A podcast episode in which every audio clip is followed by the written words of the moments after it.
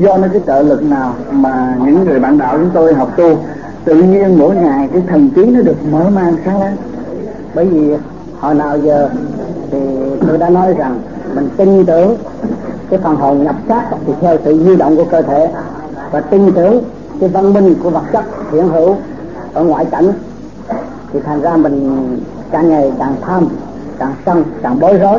Bây giờ mình trở về bên trong bản thể, trở về cái thiên nhiên trong cái không mà nó có, thì tự nhiên càng ngày chúng ta nó càng cởi mở, thay vì chúng ta bận rộn vì ngoại cảnh và cơ thể.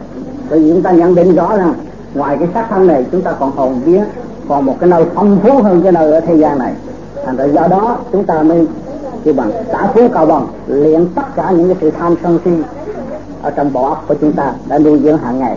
Thành ra cái sự phức tạp đó nó không còn bao vây chúng ta nữa, cho nên chúng ta càng ngày càng cởi mở và càng nhẹ nhàng, càng tiến. Cho nên nhiều người tu tư mức độ nào đó, cái gì ở thế gian hồi trước họ phải nhớ, đến một cái soi đeo mắt hay một cái viết trong túi họ cũng nhớ. Bây giờ tất cả những cái đó họ quên hết, và những cái lời nói xấu của người khác họ cũng bỏ hết, không có nuôi dưỡng ở trong nội tâm nữa. Thành ra họ càng ngày càng cởi mở sáng suốt, cũng như chúng ta xếp dòm ra trời đất luôn luôn cởi mở và khai thông. Bây giờ chúng ta luôn miễn của chúng ta hòa cảm với trời đất thì tự nhiên cái bản tánh nó đi tới cởi mở. Cái đó là cái lẽ tự nhiên do cái phương pháp công phu ở đằng này nó sẽ dẫn tới.